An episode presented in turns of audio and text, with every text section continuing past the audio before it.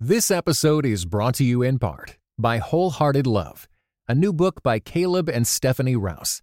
Overcome the barriers that hold you back in your relationships with God and with others, and delight in feeling safe, seen, and loved with Wholehearted Love. For more information, go to Tyndale.com.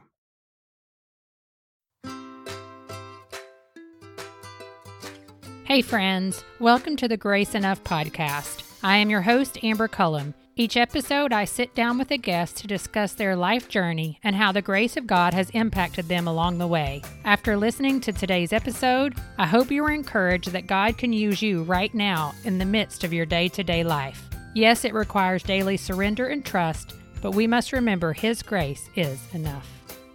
When you hear the words sex, God, and church in the same sentence, what thoughts pop in your head? Maybe thoughts that include words like silence or shame or judgment.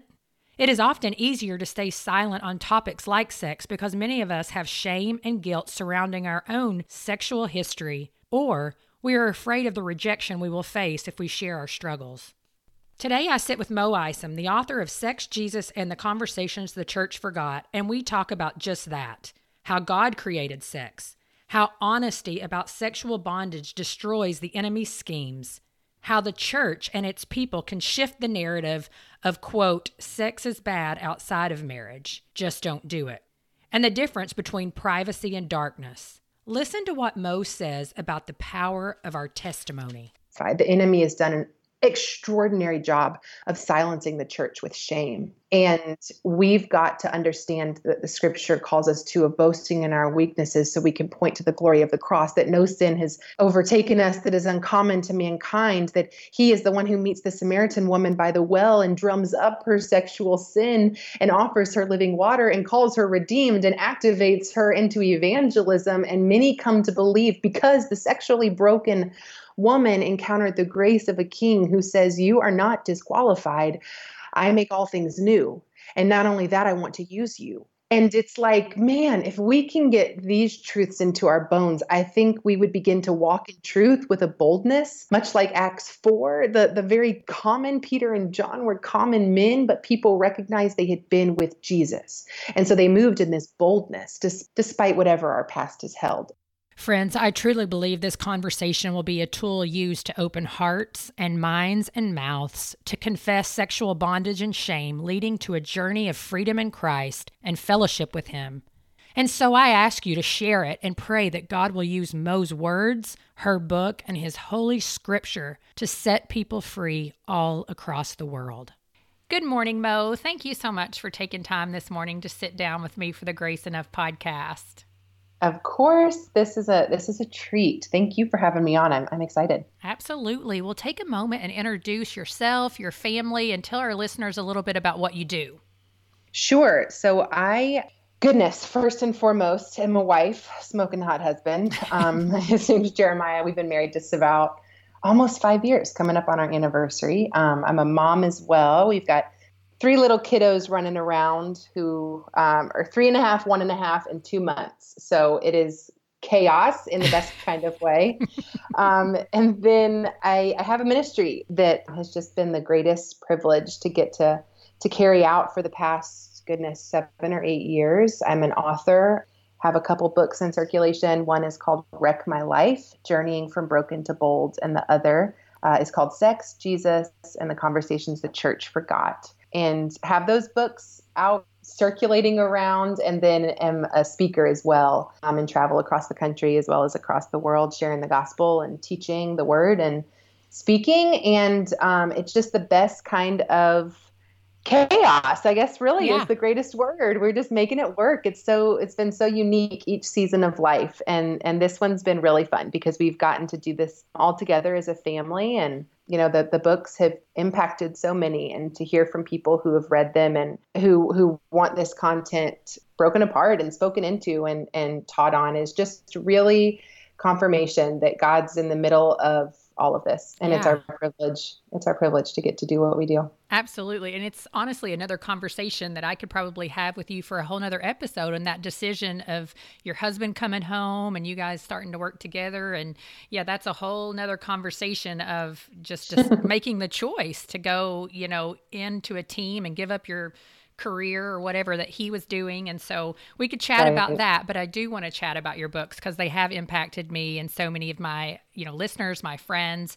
But I don't want to assume that everybody knows your story, which you did write about and wreck my life. And so for those that don't really know your story, will you share a little bit of that with our listeners and um, tell them how you came to know Jesus? It's um it's long and winding and wonderful. And so I'll I'll kind of I guess give the bullet points. Um, I was raised up in the church. I was raised up in a Christian home with great parents who worked really hard to instill in me what it meant to be a woman of God. But I, I was also I'm in the Bible Belt. I'm Atlanta based and it's just cultural around here. It's what you do and for me as a younger girl it was just kind of the flow. It was like church on sunday and a cross on my necklace and you know i could say all the right things. I knew a lot about god. Yeah i didn't know god though and there is a, a, a big difference. And it wasn't uh, really things sort of started to heat up and become challenging and cause me to question and explore this whole faith thing. In high school when riding kind of the coattails of my parents' faith had worked for a while, but real pressures started to come. And um, I struggled a lot with my identity. I was a really competitive um, soccer player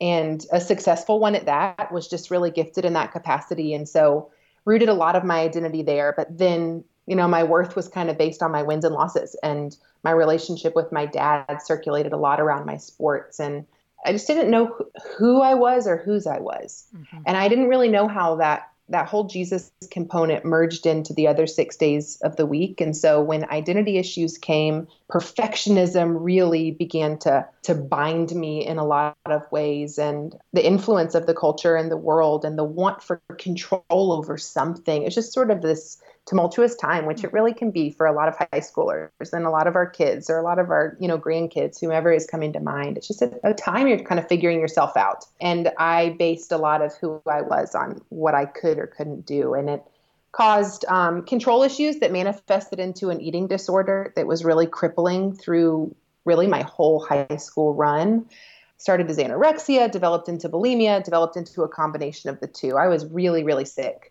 but really no one knew on the outside. Wow. Was very good at keeping those things hidden and wearing those masks. And now, was um, that in college too? You know, it was before, right before I headed off to college. Okay. I had accepted a scholarship to Louisiana State University. Go Tigers, LSU.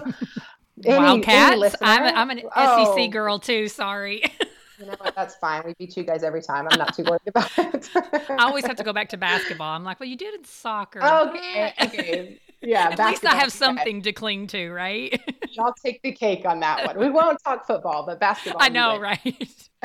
there's always there's. It's nice when your school is really good at least something because you can always say, "But we kick your tail in this." Well, we kick you, you know, whatever. Anyway, sorry, that's a side you note. You guys are excellent at basketball. I will give you that. Um, yeah, it was when I accepted the scholarship to play at LSU.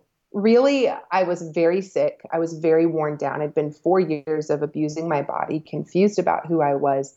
And I came across this piece of scripture. I couldn't have told you when or how or the context or what anything around it was saying. I was not that biblically literate at the time, but somehow this is the beautiful way that God finds us. Um, in the simplest ways at times, I, I stumbled across a piece of scripture that simply said, Come to me, all who are weary and burdened, and I'll give you rest. And I, it didn't say, come to me if you have it all figured out. It didn't say, come to me if you're feeling amazing and you're on the mountaintop. It, it said, come to me if you're weary and if you're burdened, and I will give you rest. And I knew in my heart I was very much those things, and I was desperately tired for some rest. Um, so I kind of started to tiptoe into what does this mean, God? You know, I, yeah. I, I hand this back over to you. I've been trying to control things on my own. I'm terrible at it. and so, what does we it look like are. to come to you in this transition? Yeah, I'm about to to head eight hours away from home and I'm not doing okay. And so, what does it look like? And he just invited me so kindly back into um, this deeper layer of exploration of who he was outside of knocking things off a checklist, but to really explore him in my need. And so I kind of took these baby steps of faith and said, okay, you know, where do I begin then? And the invitation from him was just begin to give me the glory. Mm. You've lived so focused on self. Like I always relate it to like this helmet of mirrors, like oh, my wants, yeah. my needs, my insecurities, my thoughts. It's all you see. It's just bouncing right back at you when we wear this kind of like helmet of mirrors. And he was like, just, just focus on me. Give me the glory. Look at the things that I am doing and um, I, we'll we'll go from there. Mm-hmm. And so it was a shift where I started to give God the glory and see Him in the big and small, and the ways that He honored and blessed that were just tremendous. I mean, this amazing freshman year, especially athletically, on the mountaintop, exploring God's, you know, figuring out more about Him, seeing His goodness, His kindness. And really seeing a lot of tangible blessing and kind of liking it. It's interesting. Mm-hmm. I went from like this incomplete perspective of God to God in a box, like for Sunday, to still this incomplete perspective of God of, oh, I give you the glory and you give me the blessing. Right, this right. great. I mean, it was like, oh, this is this it? Because I love this. Yeah. Um, and it was a special year that ended on a lot of highs and then came to absolutely crashing low. I, I went home after freshman year of winter break. And during that time home, my dad put a gun to his heart and pulled the trigger. Oh, and suicide suddenly just interrupted my story. And this, mm-hmm. especially in the spiritual side, this faith walk layer, suddenly this God I had been following and tiptoeing with and figuring out and seeing all the goodness mm-hmm. of, I felt like was a farce or had abandoned me or was not as good as I thought he was. Or suddenly, when things didn't feel so good and the circumstances didn't look so good in life, I just took off running. Yeah. And I ran into depression, into anxiety, into promiscuity, into any sin sized piece I could find to fill the God sized hole in my heart. I, I had stared at my dad's body on a morgue table at 19 years old. And it was, it, it's just amazing there's so much adversity we can kind of handle mm-hmm. when we're mm-hmm. actually rooted in the sand. I mean, just by our own yeah, strength, yeah, by our yeah. own power, kind of a degree of adversity, we can kind of navigate through. The eating disorder was tough, but like kind of held my ground. And you know, came back and God was strengthening me. But the, it's like there's some we can kind of balance. Mm-hmm. Um, but but there's John 16 33 says, In this world you will face trouble, trouble. Mm-hmm. and take heart and have courage because I've overcome the world. So there's actually a guarantee in scripture. There's hardship that's going to come. Mm-hmm. And it's like we can kind of wrap our heads around that until the hardship literally knocks the knees out from under us and we are face down and crippled mm-hmm. and completely lost and it's like it tips the scales too far, too much. And we go from praising God, hoping in God, trusting in God to suddenly something real just happened. And it's like our flesh goes from praising in God, but if we're still on that sand, not on the rock of who mm-hmm. He really is and who we are, we go quickly to blaming God. God, you're not good. You're not kind. You're not enough. You're not all these things I thought you were. Maybe I was all wrong. And it's like that was the that was the blow that came and kind of knocked things out from under me and really sent me down a pretty dark path. But what's amazing, um, people listening are like, "Dear Lord, this is not a great, not a great well, episode." No, but this I'll point heavy. out with that really quickly too is something that I have not faced near that type of battle, but that yeah. idea that even even people who are really strong Christians can face that and struggle, and that's where I always encourage people you know you it, that's where that sunday faith does fall apart because not mm-hmm. knowing like the depth of god's word on your own when you are faced with a true struggle like a true like you said i mean the death of a parent mm-hmm. the way you can battle through that changes because you don't have like the whole thread of the story through god's word to say okay i'm struggling i'm desperate i'm depressed but there is hope and this is where i know there is hope I don't know exactly, if that makes sense, exactly. but I mean, I think just no, it makes perfect sense. Yeah, the depth of scripture, like knowing it more than just the one-liners, more than just the general stories you hear on Sunday, is not yeah. going to provide that foundation for you. And I think that's a lie our culture can sometimes tell us.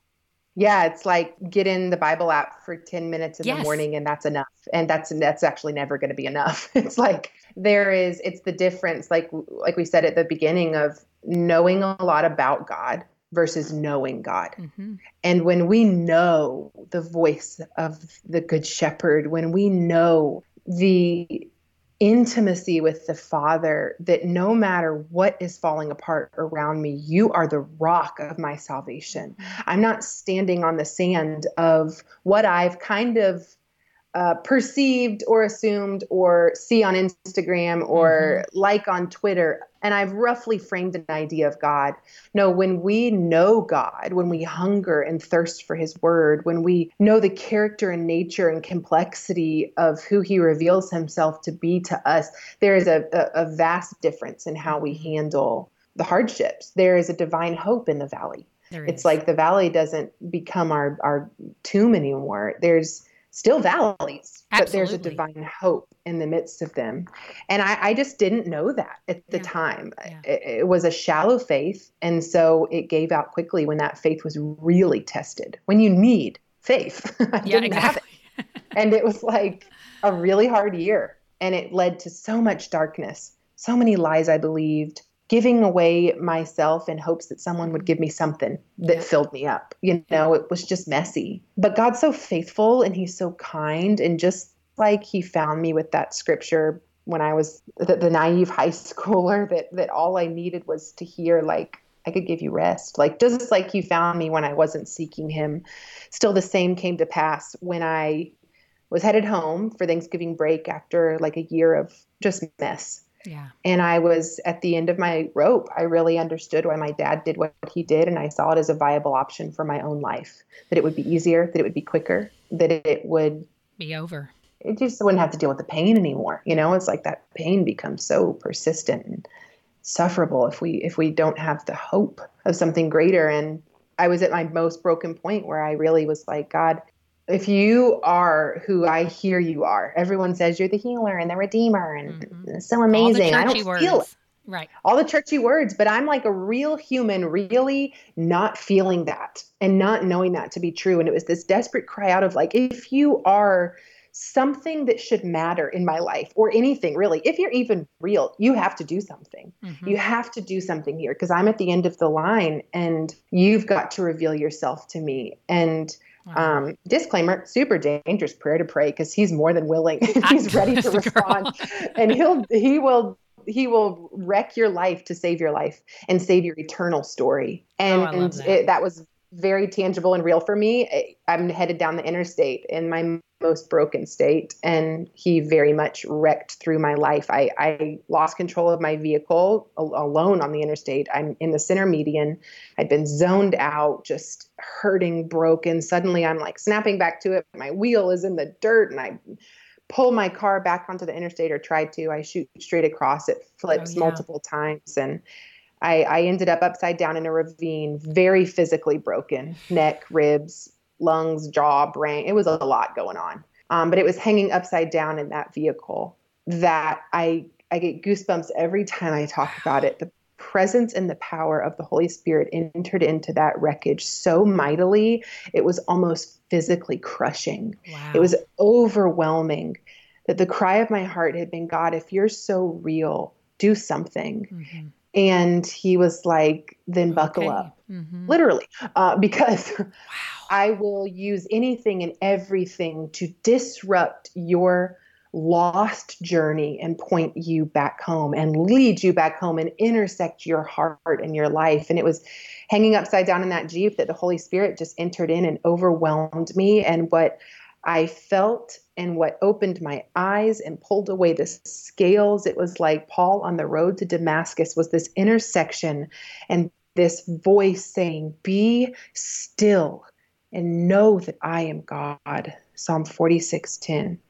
In this world you will face trouble, but take heart, I have overcome the world. You rejoice in your suffering because suffering produces perseverance, perseverance produces character, character produces hope. It was just this colossal like download of yeah. all these things I didn't know. I didn't know the scripture reference. I didn't know much of these things, but it was this download of the reality of the gospel to my heart. Wow.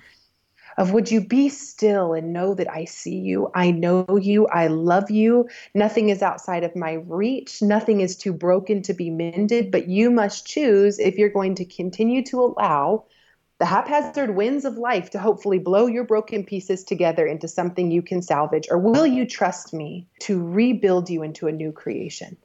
Because I took the cross not just for your sins. I took the cross because of your sins. Mm. There was a there was a shift there that happened with me where the gospel became very personal to me. Yeah of it wasn't just this vague broad thing but jesus had to take the cross because of my sin and my rebellion. And there's a personalization of the fact that he hung on that cross and he stayed when he didn't have to. Right. And i'm like me the girl racking up my number at lsu like physically the girl yeah. who's depressed anxious broken in pain you stayed on that cross. Offer me this grace. Like me and he was like, Of course you. Of course you. Because wow. I love you. And it just changed everything. Uh, that was such a, I said I'd give the bullet points answer and then I get really I know, but now I'm so into it. I'm like, I don't even know if I can go into the whole thing we actually are here to talk about. Sorry about that. Yeah, but I mean, no, you're preaching the gospel all... in a sense of like God is not this far off person that nobody can relate to. I mean, yeah. Jesus is a man who walked the earth and actually has experienced every pain, every temptation. Yeah.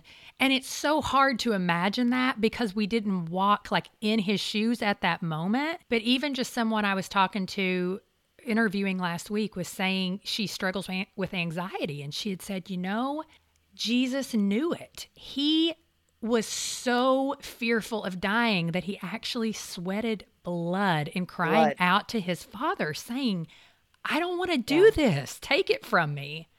You know, yeah. I mean, like, so we don't understand sometimes just the gravity of how much he loves us. Yeah. And what he took for us. It's, it's, it's profound to me because I, I challenged even people in my I have this little email that I'll send out to people and I was meditating on these words just yesterday talking about this beautiful invitation. If we remember that day we first came to believe, mm-hmm.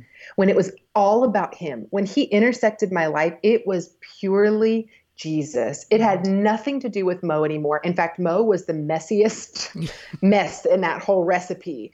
It was all about him, his grace, his immeasurable mercy, his love, his power. And yet somehow then we start walking that out and it's it slowly becomes back to like being about us. Yeah. And I'm like, wait, wait, wait, can we come back and remember that moment of amazing grace that we were willing to stand there and say, Your love for me is so incomprehensible. Right.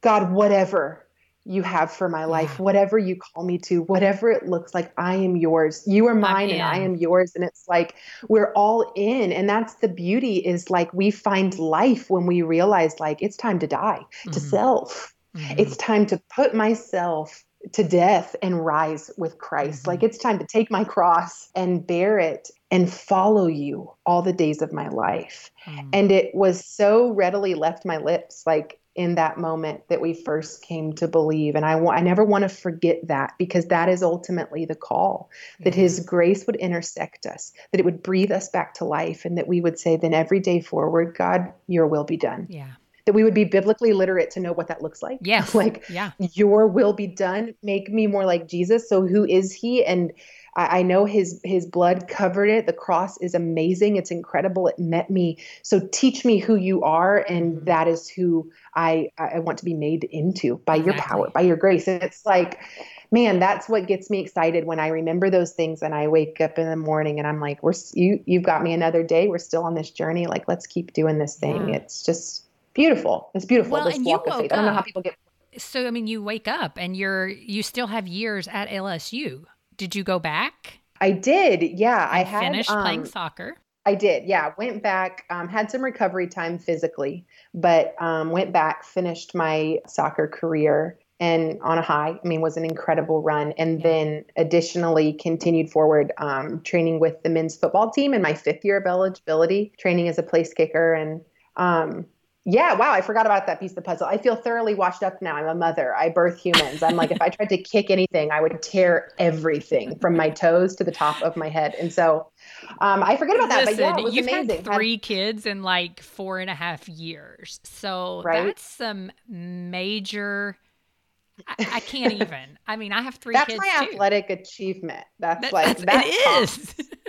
hitting 53 yard field goals or like in my soccer career i scored a 90 yard goal at one point all of these great Wow. athletic highs i'm like but listen i naturally birthed two 10 pound babies so can we Go, talk about girl. that and apparently sports illustrated does an interview for that but it should because that felt That's significant you are worthy of an interview for birthing 10 pound babies because I've had one 10 pound four ounce and it wasn't natural. And um, that was enough. That was enough. That's so, enough. anyways, that's really enough. well, you you go on though to end up writing your second book, Sex, Jesus, and the Conversation the Church or the Conversations the Church Forgot. And my Yeah. friend Kristen recommended that book to me. I mean, it's probably been well, it was close to when you released it. So it's been out for how long now? A couple of years? Um a little over a year yeah it came out last march i think Oh, so gosh. year and a half See, where has the yeah. time gone? i don't have a time tracker either i had I to look at a calendar to remember that yeah. Well, I th- so I think it was in May after it came out that I read it, and I've recommended it so many times because there's just so much truth in it. We don't talk about it. But as we go into chatting a little bit about the book, what led you to write that book? Um, it weaves in with everything we've been talking Mm-hmm. about before. When I sat down to write my first book, Wreck My Life, it was recapping much of what I just shared. It was really unpacking my testimony of coming to faith and the radical shift that happened when I came to faith and what life looked like from that point forward in light of Christ. And so as I was writing that book, I'm like, you know, moving through all the parts of my story, and I realized there is a sexual narrative that is paralleled to this whole testimony that knew a lot of brokenness, a lot of confusion, a lot of pain. And then at that moment of Jesus' intersection in my life, everything shifted and changed. And there was a journey that even followed that. So, what mm-hmm. does that look like in sexuality, like in who I am as a human in this capacity? What did that look like moving forward with Jesus now in the equation? And it wasn't perfect. it wasn't Right. like pretty or easy. It was a learning curve of how do I surrender this to to the way that would honor God, Yeah. that Christ would have my life redeemed in this capacity. And so I'm like writing Wreck My Life, and I'm like, there's no way I can condense all of this into a chapter. Yeah. Like this is a this is deep. This is a lot we need to unpack together as a church, as a mm-hmm. body.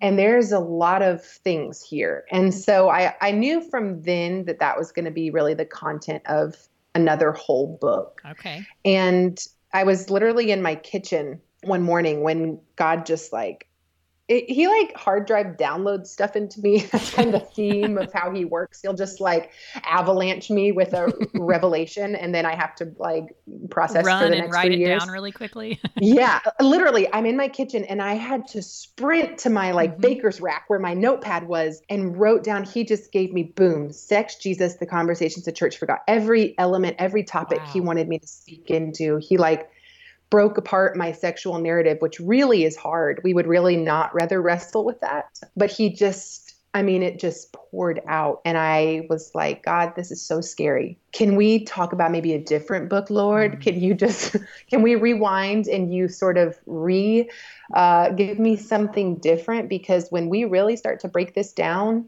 to the nitty gritty and the things that I struggled with and the things that many are struggling with, and this is going to be hard. This Mhm. is scary because people don't talk about it for a reason. It's heavy, it's different. The sexual layer of our lives and our story carries this extra weight, it feels often, of shame. Yeah.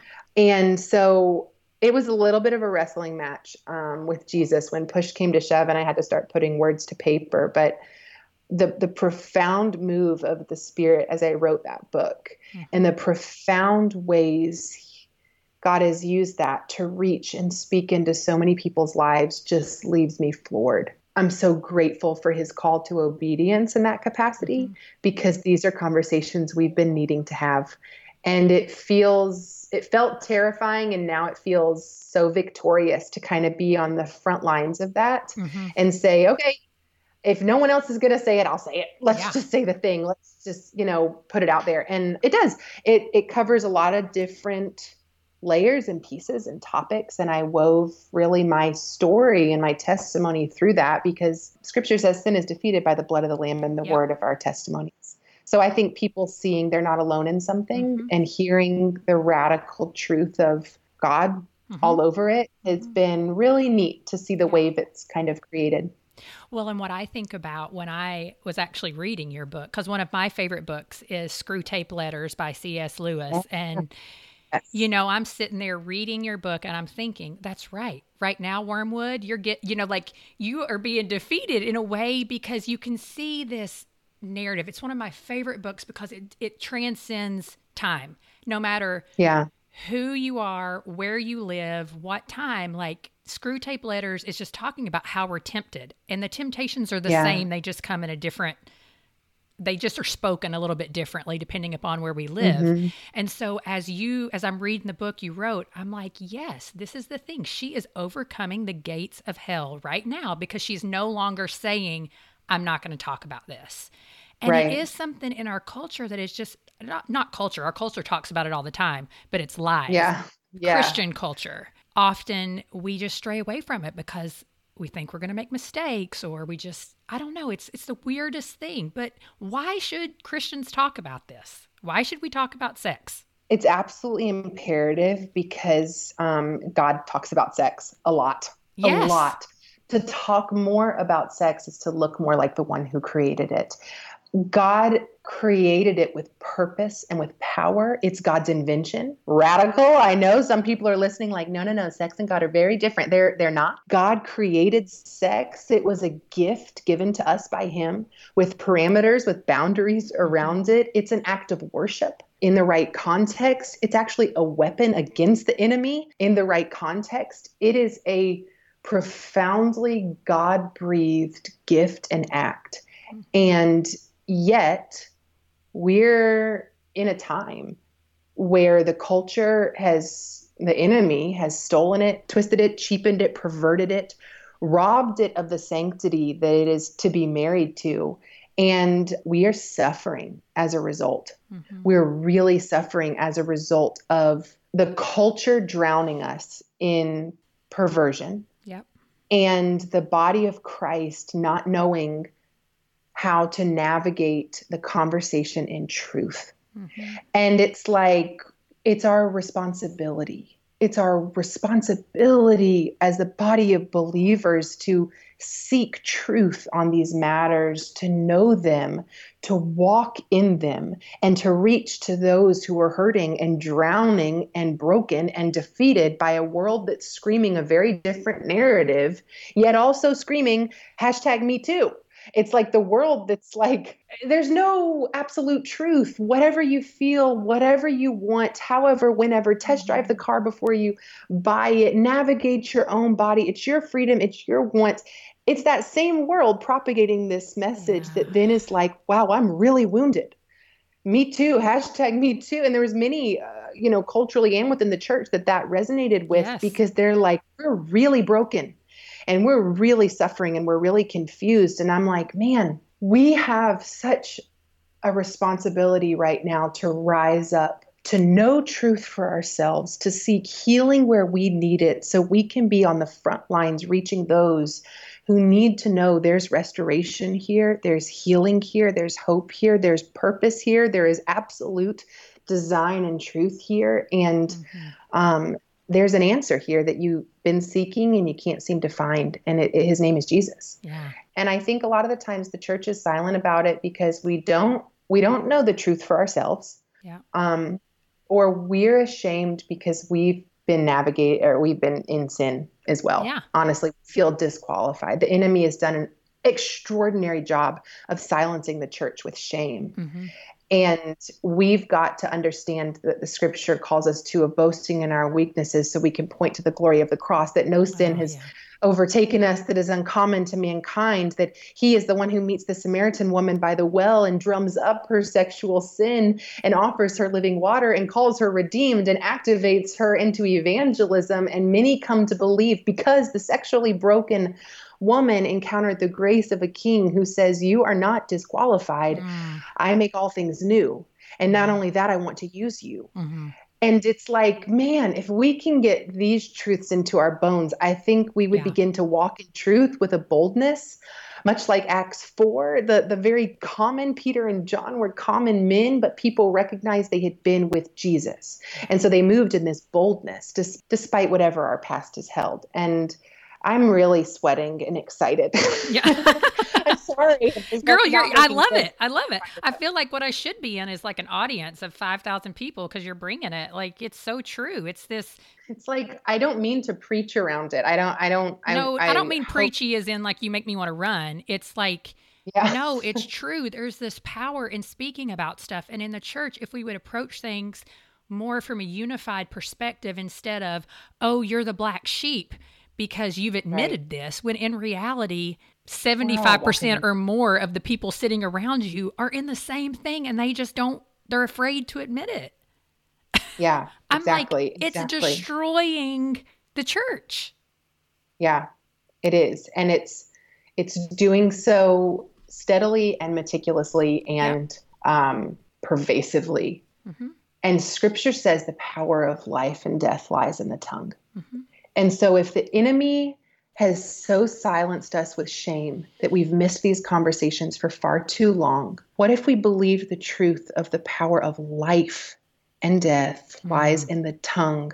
That means if I can can find the courage to speak these things, to bring them before the Lord, but also bring them to accountability, to community, to say, hey, I'm actually walking through this too. I'm a woman and I'm struggling with porn. Mm-hmm.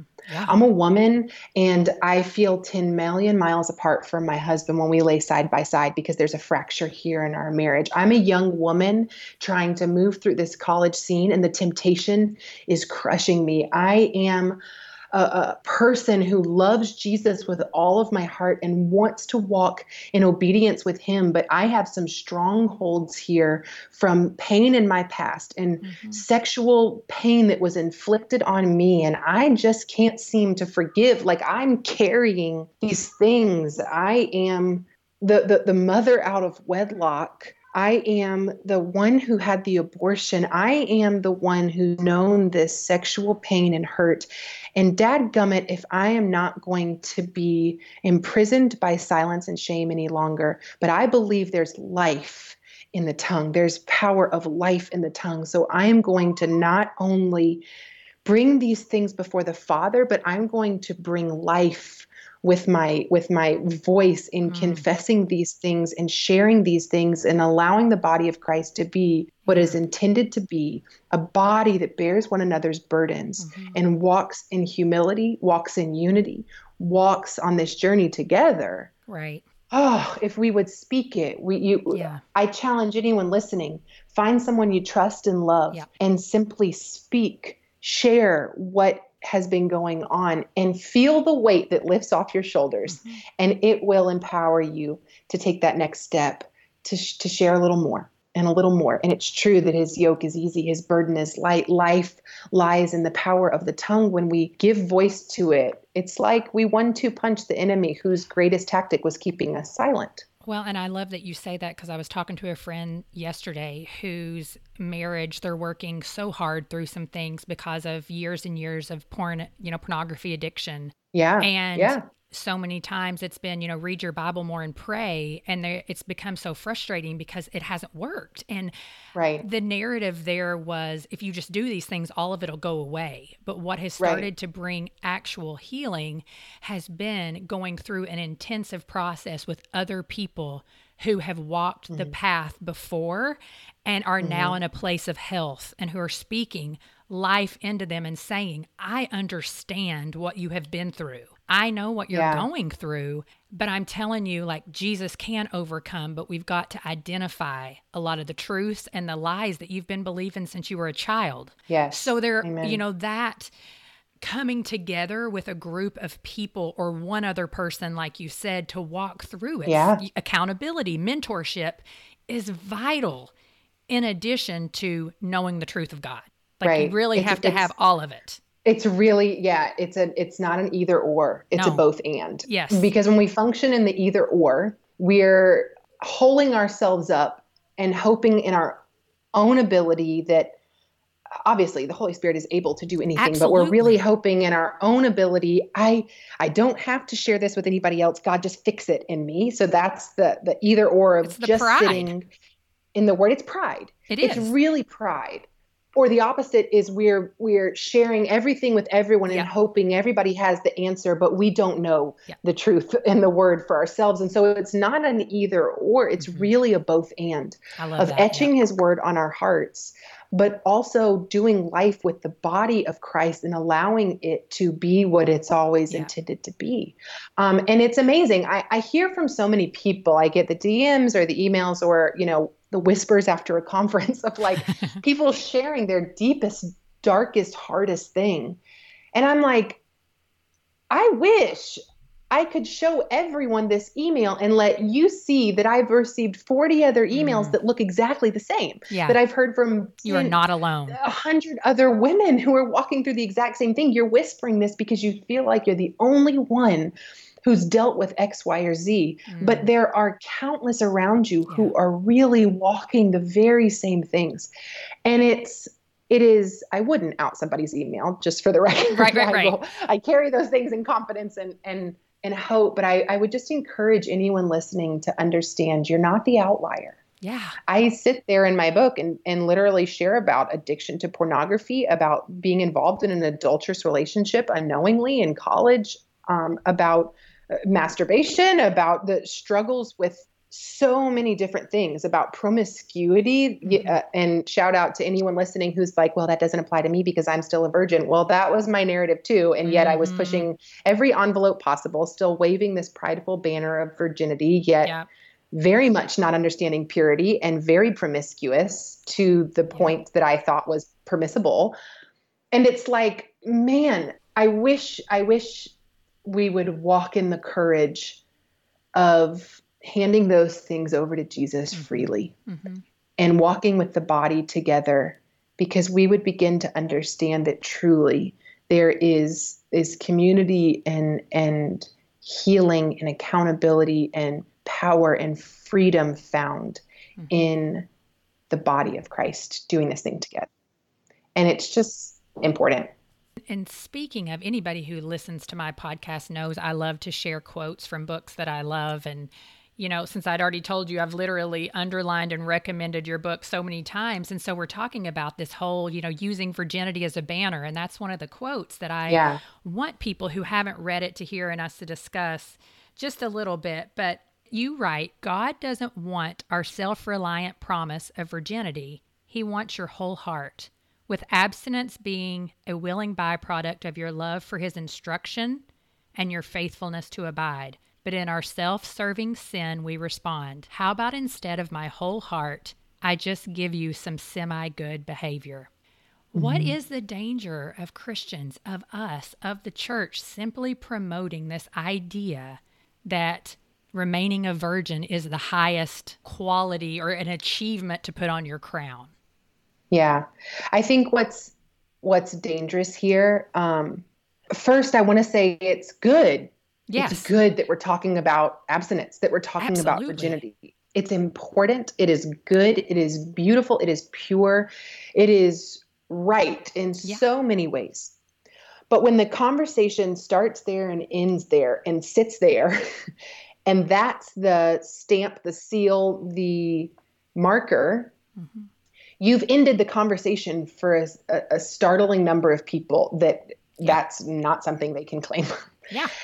And you've limited the conversation for a startling number of people who can claim that and think that that's the end all be all. Mhm. The reality is that simply speaking of virginity, um, and striving solely for virginity, and I'm speaking from experience here, it's a works based answer to a life surrender question. Mm. You see, far far more often than virginity is mentioned, God speaks of purity, Mhm. that He would call us to purity, to be carriers of His Spirit, of His light that are pure, pure in thought, pure in actions, pure in words, that we would set our eyes on the purity of Christ, the purity of, of the cross, and that we would um, surrender our whole lives Mhm. to Him, to walk in purity, that He wants our whole hearts. Yeah. And that it is, the, the scripture says, create in me a clean heart, O God, renew a steadfast spirit within me. And it's, it's an incredible call to a pure heart that is the source of ultimately our actions. So, what would scripture say that pure actions will flow from a pure heart, impure actions will flow from an impure heart? So, when we're solely speaking of virginity, we're looking at a works based answer Yeah. to what is actually a life surrender question. He's saying, I want all of you. I want every bit of you. I want you to walk with me. When you walk with me, trust me, abide in me, obey my commands, a, a pure actions will follow. Mhm. Um, but when we solely focus on virginity, it's just the works. And what happens when we look at solely works is we'll, or at least I did, we'll we'll find every bit of gray area we can navigate Oh, in. you better Like, believe it because we're we human be beings. exceptionally impure. In the midst It's like because of- we still want the um, crown. I mean, we still want the stone in the crown, but it really because it's all about us. It becomes much more. Well, I did this. Look how good I am. Except over here, I'm touching everywhere. I'm, you know, yes, all the I things. was a, I was addicted to porn and still a virgin. yeah. So what does that say at I the know. end of the day? What does it say at the end of the day? Would we really stand before God and and say, look at what I I look, I was a virgin. Mm-hmm. And he's like, but your heart was so impure. Mm. And that's a gut check for many people. But it's also an incredible invitation to that he cares about so much more. And he's able to redeem so much more. Amen. God can't redeem our virginity if it's lost. Like, I, what I mean by that is like, I won't get too graphic. Like, can't restore your hymen if your hymen's Right, right, broken. right. Exactly. Uh, let's get real there our virginity It's a this- spiritual. this scientific break Yeah. can't you know be regained but our purity can Yes. By the blood of jesus by the power of the cross the purity of our hearts our bodies our minds our souls can be redeemed in a breath in a breath from the living god and that is profoundly hopeful from someone Mhm. whose virginity was lost 10 years ago Amen. and has I'm been right lost there with ya. 55 partners you know and it's like so far gone there is still hope Mhm. there is truth because his restoration extends so far beyond our actions. It profoundly touches our hearts. And when our hearts are restored and made new we're, we got a good thing going. We've got a good thing going. And there is incredible redemption to be found and hope for the hopeless and a way for the lost. Yeah. um, and I just love it. I love it because it's for the Samaritan woman at the well just as much as it's for the the virgin. yeah. It's for the whore at the well, Yeah. just Yeah. as much as it's for the the virgin, and that's beautiful for both sides of the coin Absolutely. Um, because it brings us right back to Him. And it's not about a- us and how good we are. I mean, Right. it's, it's valuable, And- but again, you make choices in order to glorify the Lord, not in order to build up self. And that is something in our culture that, and maybe it's every culture, I don't know, but, um, and, and you, you're a fan and a friend of Jeff Bethke and Alyssa, but, you know, he talks so much about that. Our culture is so individualistic. Yeah, yes, and on every level and again that is a that's an episode for a different day that we could talk about for a full hour. And how that with sexuality oh my i Mhm. mean it just it even racks it up for the christian because like we said if we just remain a virgin we're all good. Well that just Mm-hmm. all it does is put it in a me mindset. Um, you know instead of a we're here to glorify god mindset. That's the purpose of it. Um, Yeah. but there's a in my opinion, this is something, you know, that has gone on for a while, but you point out in your book, and I think as the technology age has come along, it's worsened, um, is this perverting privacy versus darkness. Um, you write about it and you say in chapter six, it's dangerous, really, how appealing the darkness is. It disguises itself as privacy because that feels warranted and deserved to us. But in truth, darkness is a place beyond privacy. It's the very place we pervert the innocent right to privacy and twist it in order to serve the sin in us. It is our mm-hmm. hiding place, a place where we unhinge moral absolutes and declare a right to secrecy, selective omission, and relativism as we write our own rules. The darkness only acts to serve us, our wants, our comfort, our egos, and the sin within us. Yeah. Yeah. Let's, yeah. It's, let's just talk about that a little bit. What's the dangers of the darkness versus that true privacy? I think the first danger is um, those who who who aren't even realizing um, that they've moved into just truly dark space. And so Scripture says the eye is the lamp into the into the um, body, and and what it goes on to say is how deep the I'm sorry, I don't have the actual Scripture quote right in front of me, but but what it goes on to say is like how deep the darkness truly is when we don't even realize mm-hmm. like that there's darkness in the eye. And so I think what is dangerous here is that um, many people we've become so individualistic. We've become so self-focused, forgetting the glory of God and focusing so solely on self that we don't even realize how deep we are living, walking, functioning in dark, dark places. And I, I talk a lot about the darkness when it comes to um, porn, when it mm-hmm. comes to like I think I wrote that portion in the in the part of my book that was talking about adultery, about yeah. being involved yeah. with a married man. And it was like, whoa, this is too far. This is too much. This is too big, too messy. And so this I'll I'll keep in. Like I'm mm. not saying anything about any of this. And it's like we've taken what is pure and entitled in some capacities of a sense of privacy and modesty and the ability to sort of um, keep things important in for ourselves and we've we've twisted that to justify really anything and everything we want to keep reserved for self. And so that is our struggle with pornography. That's our wants and our desire for pleasure and satisfaction in a moment. We can get it behind a computer screen or behind our phone. And we can serve the wants in us, the sin in us, at no mindfulness of the expense to others. Mm-hmm. And this is a dark place.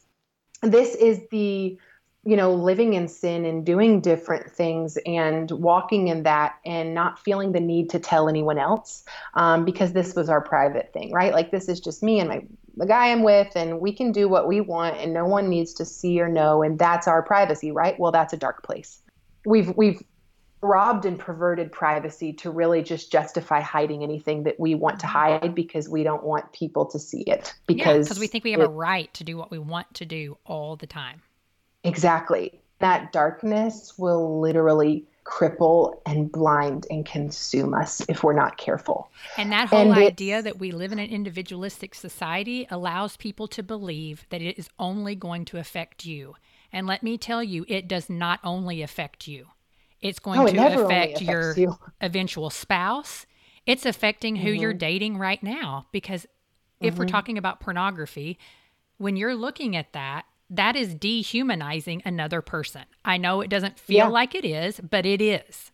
Um, and no, honestly, you're dehumanizing even yourself because you're living a false reality. It's not mm-hmm. real life. And so it's not all about you because everything that comes after you is going to be affected by what you're doing in the dark unless you find freedom in Christ. Exactly, because what you're doing in the dark is ultimately affecting, like what we talked about before, your heart. Mm-hmm. It's letting darkness seep into the purity of a heart. Looking at porn in the privacy of your own room may feel harmless, and a lot of Christians justify it as like, I'm not doing anything with anybody else, I'm not hurting anyone. But you are because you are profoundly affecting your own heart, that, like you said, will later affect whether you realize it or not your perception of your spouse, your relationship with your significant significant other, whatever it may be. Um, but you're also you're fueling an industry that is massively hurting others. Mm-hmm. Porn is a billion dollar industry mm-hmm. because of demand. Yep. The supply is met yep. you know, is there to meet the demand. Mm-hmm. And in one calendar year, in 2016 alone, I believe it was, we as a people um, consumed 4.6 billion hours of pornography. This is on one website. Whoa. There are hundreds of thousands of pornographic websites. And in one calendar year, on one pornographic oh website, oh one of the larger ones, we as a people consumed 4.6 billion hours of pornography. Now, that is 17,000 complete lifetimes of oh porn oh consumed in one year on one website. And if we don't think that that is profoundly um, harming others, we are just naive and dumb. Mm-hmm. And if we think that the only people who are looking at it are people who aren't believers, let me tell you, that is also a lie. uh, massively. The average age of exposure to porn right now is nine years old. Yep. That's the average age. And so, as we continue to heighten the demand, the supply continues to stream, which is ruining other people's lives, bodies, hearts, minds, spirits, souls and not only that it is it is infiltrating every market it can reach every platform it can be streamed through every place and it is now beginning to affect deeply our children yeah. not just our husbands not just our wives not just young people not just the non-believing male it is um, affecting our pastors it is a temptation for our, our children nine years old know, Nine right? years old, the average that's the old of, of, that's the age of my oldest son. And I sat before my husband last night after talking to a friend, and I said, "We, it, it the time is now. The time is right. now for us to not act like this does not exist." Mm-hmm. To not, you know, I mean, I'm not going to walk around my child acting like if I put him in this little bubble, he's still not going to be exposed to it because that's not the truth either. I mean, they can yeah. simply open up their iPads now and an mm-hmm. accident mm-hmm. can happen. Yes, you've got to put parameters in place to protect them, but we have conversations with our son, things like, once you see certain things, you cannot unsee them. That's why we ask right. you not to do X, Y, and Z, and then right. put that in a biblical perspective. You know, we've talked to him so much about purity and what sex is and why that's important. And some people have said to us, Whoa, you started that at age eight. And I'm like, Guys, well, yeah, because they're getting it on the school bus, you know, yeah. by, in third grade. Oh, it's, it's like, crazy. It's crazy. And the reality is that, you know, sheltering is not the solution. Nope. Overexposing so that they'll see it and know it and be cool with it is not the solution. Speaking to the, the, the depths of their hearts mm-hmm. and teaching the heart of man, mm-hmm. the, the brokenness here, the sin here, the reality that this is not just something you can privately do in the darkness and you're not hurting anyone, but the reality at the heart of what's happening here. That's what we must equip young yes. people with because they are going to go out in the world and be exposed to it. And will our children have a heart convicted to say, wait a second, this isn't right. This yeah. isn't good, even without mom and dad, dad around to hover over and to you know, pull something out of my hand?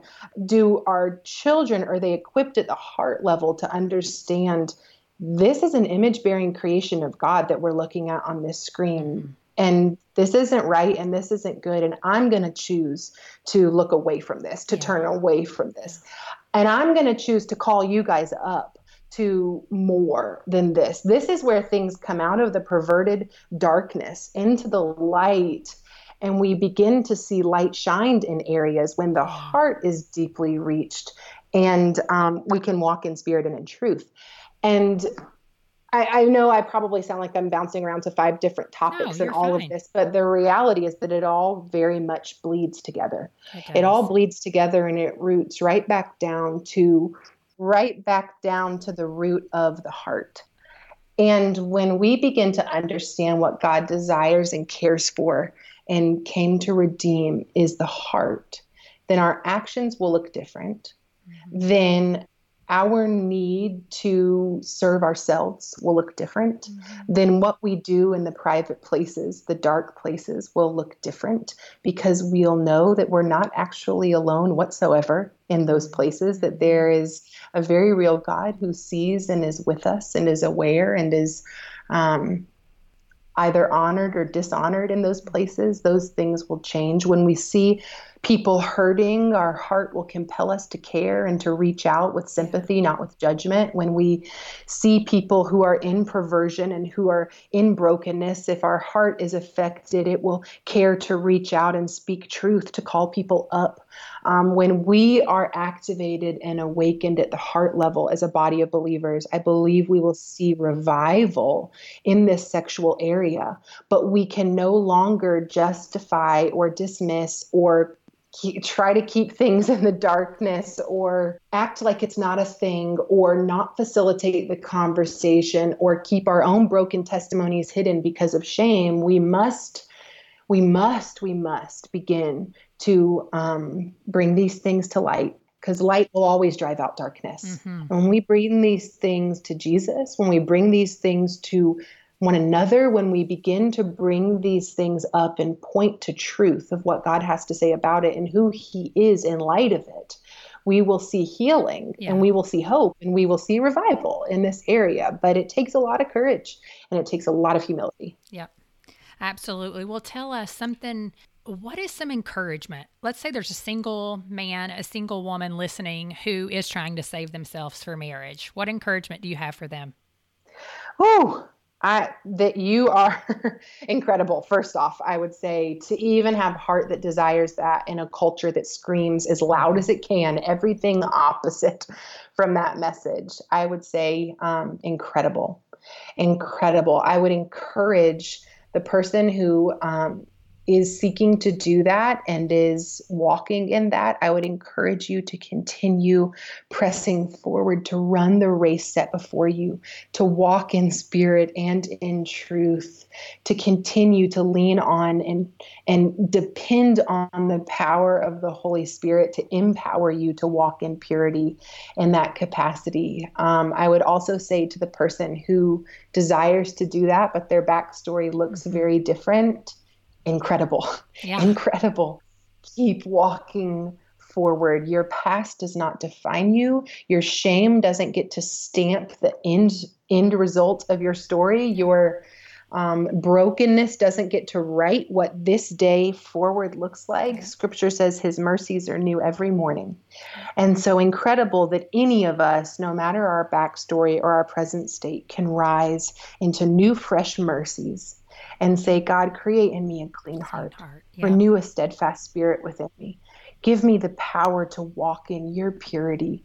Give me the, the, the power to open my mouth and find accountability. Give me the power to, to um, convict me, God, yeah. of the things I'm doing in the darkness and give me the power to bring them to light. I think if, if all of us can walk day in and day out seeking his power to do these things, to walk in purity, coming into community, writing his truth on our heart that it was the woman who was caught red handed in adultery, yeah. that he intersected, and stones that would be cast to break her skin and bones fell around her and instead broke off the shame and the pain that she felt. If Jesus can do that for the adulteress to be stoned, then, then he can so certainly meet you with the same degree of grace. And if we can remember his instruction to that woman in light of his grace, that he said, Now go and sin no more. Mm-hmm. My mercies are new every morning. Yes, my grace is sufficient. Yes. Now obey my commands. The word says, Those who love me will obey, my, my, commands. commands.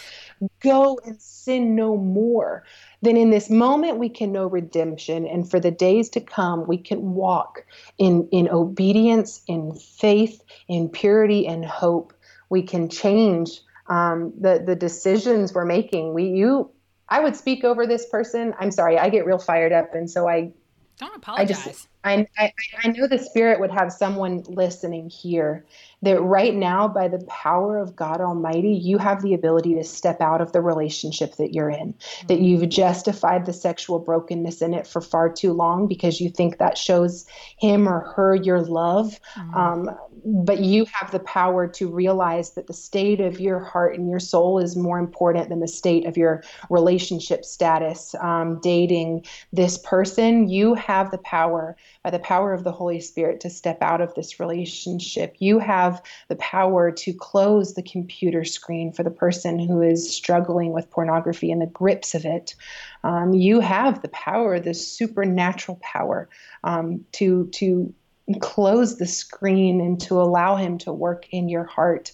And I, I want to speak too to the person. Um, sorry, I'm, I just am feeling waves from from the Holy Spirit of many He desires to minister to. Right now, His mercies are new. And you have the power tomorrow to step out of the friend group that you have been in and trying to please and satisfy you, you just have the power in the name of Jesus mm-hmm. to step away from any and all of the areas that are challenging and tempting you and escorting you right back into the places that your heart deeply belongs to be free of. Mm-hmm. By the power of the Holy Spirit, you're you're able because he is able. And I just want to encourage anyone listening, walking in that, that, that I think t- today is the actual day that you make the decision you've been um, back and forth on and feeling not strong yeah. enough to do. Yeah. I don't know where that lands or who that's for or what capacity. I'm sure I'll hear. In, but and when I do, I'll share yeah, with you, you know, because. Do let right. me know. I think we just need to remember and and know that like you're not married to that you're not married for the long haul to the story your sin is written up until this point. Mm, mm-hmm. You are married to his grace and mm-hmm. his mercy yeah. from this point, this day, this moment forward to walk a new direction towards him. And so I hope that encourages somebody. Absolutely. Well, before we close out, tell our listeners because now your book has an eight part curriculum that goes along with it. It does. Yay. Yeah. yeah. And so, what can someone expect if they go? It's on your website, right? So that's moisom.com. Yeah, this was so beautiful. We, um, when Sex, Jesus, and the Conversations the Church Forgot released, uh, we listened. We just started listening to people for like a year. We just listened to people's feedback, their thoughts, what resonated with them, what questions they still had. And what I kind of realized through the course of the year was that the book does an exceptional job of opening up the conversation, but people are hungry for more. Yeah. And people were ex- especially hungry for the really practical, the practical advice of how do I do this? How do I break free of this, you know, bondage I feel around pornography? How do I walk out of this relationship? Why would I ultimately? And people were really hungry for more. Yeah. And so we created um, the curriculum Sex and Jesus. The conversation continued. We created this eight part video series that um, is additional content to the book. It's awesome. not actually a study guide over the book or a rehashing of um, what's already covered. It is more content. Oh, awesome. That really escorts the viewer through on your own time, on your own pace. It's a curriculum that um, once you purchase, you have access, lifetime access okay. to. Is it for um, individuals, um, for groups, both? Kind of both. There's yeah, awesome. individual who um, is wanting to move through that alone or with your spouse or um, whatever that looks like. There's another group option that includes this like 40 page leader's guide, this, nice. um, yeah, discussion guide that walks through, you know, the videos as well and allows you to cultivate that conversation amongst um, groups that are moving through this together. So there's both options there. Um, and it's just, I personally, it's it's a, a bit of content that I feel maybe most proud of of anything we've created um, through this ministry because it's really practical, it's really applicable, and it walks through a whole process of healing and mm-hmm. wholeness. And there's stuff in there for the single, there's stuff in there for the engaged, the married, the parents. That was one of the biggest questions we heard of like, okay, so now how do I talk to my kids about oh, all this yeah. stuff? Yeah. So there is content even in there for the parent. Um, so it, it, it, covers a wide swath and it covers the questions that we heard. And um, it's really been beautiful to see it take people even deeper and um, answer a lot of those questions they had. Well mo i thank you so much. Thank you for your boldness to share your story and to continue to proclaim god's word to women and men you know across the world I know that it's needed, and I know that God's using you because He's used you in my life. And I have friends who can say the same. And so I'm so, so grateful that you took the time to be here today. Thank you. It, it was my privilege, and I could say the exact same for you in the faithfulness of cultivating these conversations and being willing to have them and hear from so many profound voices on your podcast is is um, an incredible thing. So, thank you. Thank you for listening to today's episode. Resources, links, and quotes from today's conversation can be found at graceenoughpodcast.com under the show notes tab. If you are enjoying the show, I would like to ask you a few favors. Number one, make sure you are subscribed to the podcast. You can head over to Apple Podcasts, Stitcher, Spotify, Google Play, and iHeartRadio. Clicking that subscribe button helps to make sure you never miss a new episode of the podcast. Number two, if you enjoy the show, would you take a moment to leave a review on iTunes? Those reviews help me to know how the show is impacting you. And number three, the best way to grow is for people like you to share it with your friends. Will you share your favorite Grace Enough podcast episode via text, email, or social media? Again, I'm so grateful for each one of you who listen week in and week out. Thank you for listening to the Grace Enough podcast. Tune in next time.